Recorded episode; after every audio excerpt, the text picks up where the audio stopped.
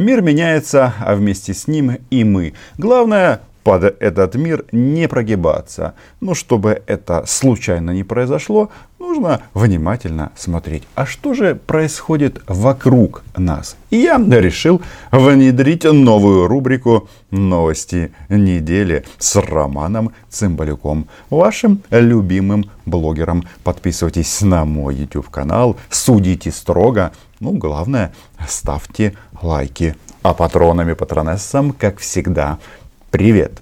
Впервые, возможно, у меня появился готовый или практически готовый текст. И поэтому я буду подсматривать в свой конспект. Итак, главная тема, которая в той или иной степени касается Украины, это Россия и США. Главным ньюзмейкером на этой неделе был Джо Байден, старина Джозеф. Во-первых, он заявил о выводе войск из Афганистана и даже назвал дату, все завершится к символическому 11 сентября. Это а, дата, когда 20 лет назад случились ужасные теракты в Соединенных Штатах. Что любопытно, на место американцев в Афганистане придут друзья талибы. Друзья, нет, не наши. Но это не мешает э, этой прекрасной организации быть и друзьями, и э, быть запрещенной одновременно в Российской Федерации. Ситуация на границе Афганистана и Таджикистана обострилась настолько, что целая делегация Талибана приехала в Москву и дала пресс-конференцию. А, вы скажете, при чем здесь э, Таджикистан и Россия? Все просто. Таджикистан является ближайшим военным союзником Российской Федерации. Эта страна входит в ОДКБ, Организацию договора о коллективной безопасности, и имеет недостаток а, граничить с Афганистаном. Очень любопытно наблюдать, как договариваются по закону джунглей Россия и талибы, где единственный залог успеха – это количество патронов а, к твоему автомату. С кем еще будет договариваться Россия, чтобы ввязываться или не ввязываться в новые войны – и давайте-ка вспомним из недавнего. Это Сирия, Донбасс. Кстати, потери Российской Федерации в так называемое в мирное время засекречены. И сделал это Владимир Путин после вторжения в Украину. Да, финансово это все накладно. Крым, Беларусь, ковид – Никто не знает, сколько все это вытянуло бабла из российского бюджета. И вот только мы услышали о так называемом конструктивном диалоге России и США, и россияне даже успели возрадоваться некоторому падению доллара по отношению к рублю, как буквально в пятницу американский посол был гневно вызван в МИД России. И не без причины. Белый дом ввел целый ряд санкций против России. Это такая шутка юмора от Джозефа. Перед тем, как поговорить с Владимиром Владимировичем, он обязательно расширяет санкционный пакет. Что же на этот раз а, выкатили наши американские друзья а, против России? Значит, США высылают 10 сотрудников российской дипмиссии, среди которых есть представители российских спецслужб. Хотя, возможно, нужно вопрос ставить по-другому. А если дипломаты среди российских сотрудников а, дипломатической миссии. Еще США ввели новые санкции против российского госдолга. С 14 июня финансовым учреждениям США запрещено покупать при первичном размещении облигации российского ЦБ, Минфина и ФНБ это фонд национального благосостояния, и давать им суды в рублях и в другой валюте. При этом вторичный рынок российского долга американским инвесторам пока не запрещен. Джозеф еще имеет место для шуток. Еще США наложили санкции на 6 российских технологических компаний, поддерживающих хакерские операции спецслужб, и связали это с кибератаками SolarWinds. Причастных к этой атаке Белый дом также назвал российскую службу внешней разведки. Продолжаем. США наложили санкции на ряд компаний людей, которые они связывают с бизнесменом Евгением Пригожиным, он же повар Путина, и российскими спецслужбами обвиняют во вмешательстве в американские выборы и демократические процессы в Африке. И здесь россияне США также ввели санкции за Крым и строительство Крымского моста против ряда организаций и крымских чиновников. Ну, вы помните, тот самый Крымский мост, который они пристроили к украинскому Крыму. Еще а, Байден а, подписал указ, а, которым объявил чрезвычайную ситуацию, то есть режим санкций в сфере национальной безопасности с пагубным влиянием и с пагубными действиями Российской Федерации. И, собственно говоря, на основании этого указа и введены новые ограничения. Кстати, союзники Америки не оплошали. В МИДы, э, соответственно, были вызваны послы России в Польше и в Британии. И все это связано с российской враждебной деятельностью. Например, МИД Великобритании вызвал посла РФ в связи с глубокой обеспокоенностью этой страны а, поведением Российской Федерации. Да, кибератаки, да, вмешательство в демократические процессы и, внимание, усиление военного присутствия на украинской границе и в незаконно аннексированном Крыму. Боже, береги королеву. Так, что еще? А, Беларусь. Любимый друг и союзник Владимира Путина Александр Лукашенко тоже гремел на весь мир. Хм, а мир а, в ужасе кривился. Виктор Бабарика, политический оппонент Лукашенко, приговорен на 14 лет белорусских лагерей. Причина – захотел а, на выборах сместить Александра Григорьевича. Слово «выборы», возможно, в Республике Беларусь скоро отменят. Еще Роман Протасевич, тот самый Роман Протасевич, который а, фактически полностью завел белорусский режим в изоляцию после того, как а, КГБ провели спецоперацию по его поимке в аэропорту Минска. Вы помните, самолет Ryanair, а, белорусский истребитель, посадка самолета пассажирского и изъятие этого белорусского гражданина. Так вот, он сейчас сидит под домашним арестом, что в принципе нетипично для Беларуси и а, завел новый твиттер. И пишет там натянуто жизнерадостные посты в вассалаву Александра Григорьевича и белорусской власти. Ну вот такая она судьба а, политических заключенных. Еще. Литва строит стену на границе с Белоруссией. И это связано с тем, что Александр Григорьевич решил отомстить бездуховному Западу и открыл а, транзит через Беларусь для нелегальных мигрантов. И они массово хлынули в Европу. Маршрут неплохой. До Минска вы можете добраться на самолете, а дальше буквально несколько сотен километров, и вы уже в Европе. Если, конечно, а, оплошают а, пограничники стран Балтии. Кстати, Литва дает офису Тихановской дипломатический статус. И, кажется, а, у них окончательно сформировалось понимание, кто на самом-то деле представляет белорусский народ. Из а, ужасно интересного, и слово ужасно, оно здесь, наверное, ключевое.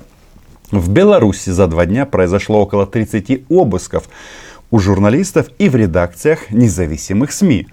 Откуда столько редакций независимых в Беларуси? Пока для меня вопрос. Но тем не менее, по подсчетам э, Белорусской ассоциации журналистов, всего в стране находится под стражей, под домашним арестом или уже осуждены 32 представителя медиа. Некоторых я знаю лично. В их числе главный редактор Тутбай Марина Золотова, главред нашей Нивы Егор Мартинович – и другие сотрудники этих изданий. Из важного. отмечу позицию Евросоюза в отношении России и коронавирусной заразы. В последнее время переговоры России на международной арене как-то не очень э, результативны, потому что Евросоюз таки не признал спутник Ви вакциной, хотя туристические трубы горят так сильно у стран Европы, что они идут на переговоры о взаимном признании ковидных сертификатов. То есть, если вы а, привелись спутником ВИ на территории России, то в принципе вас считают а, таким а, ну, безопасным для общества и могут пустить с м, туристическими целями в Европу. Но сам спутник Ви и другие российские вакцины с большой вероятностью таки не будут зарегистрированы в Европейском Союзе.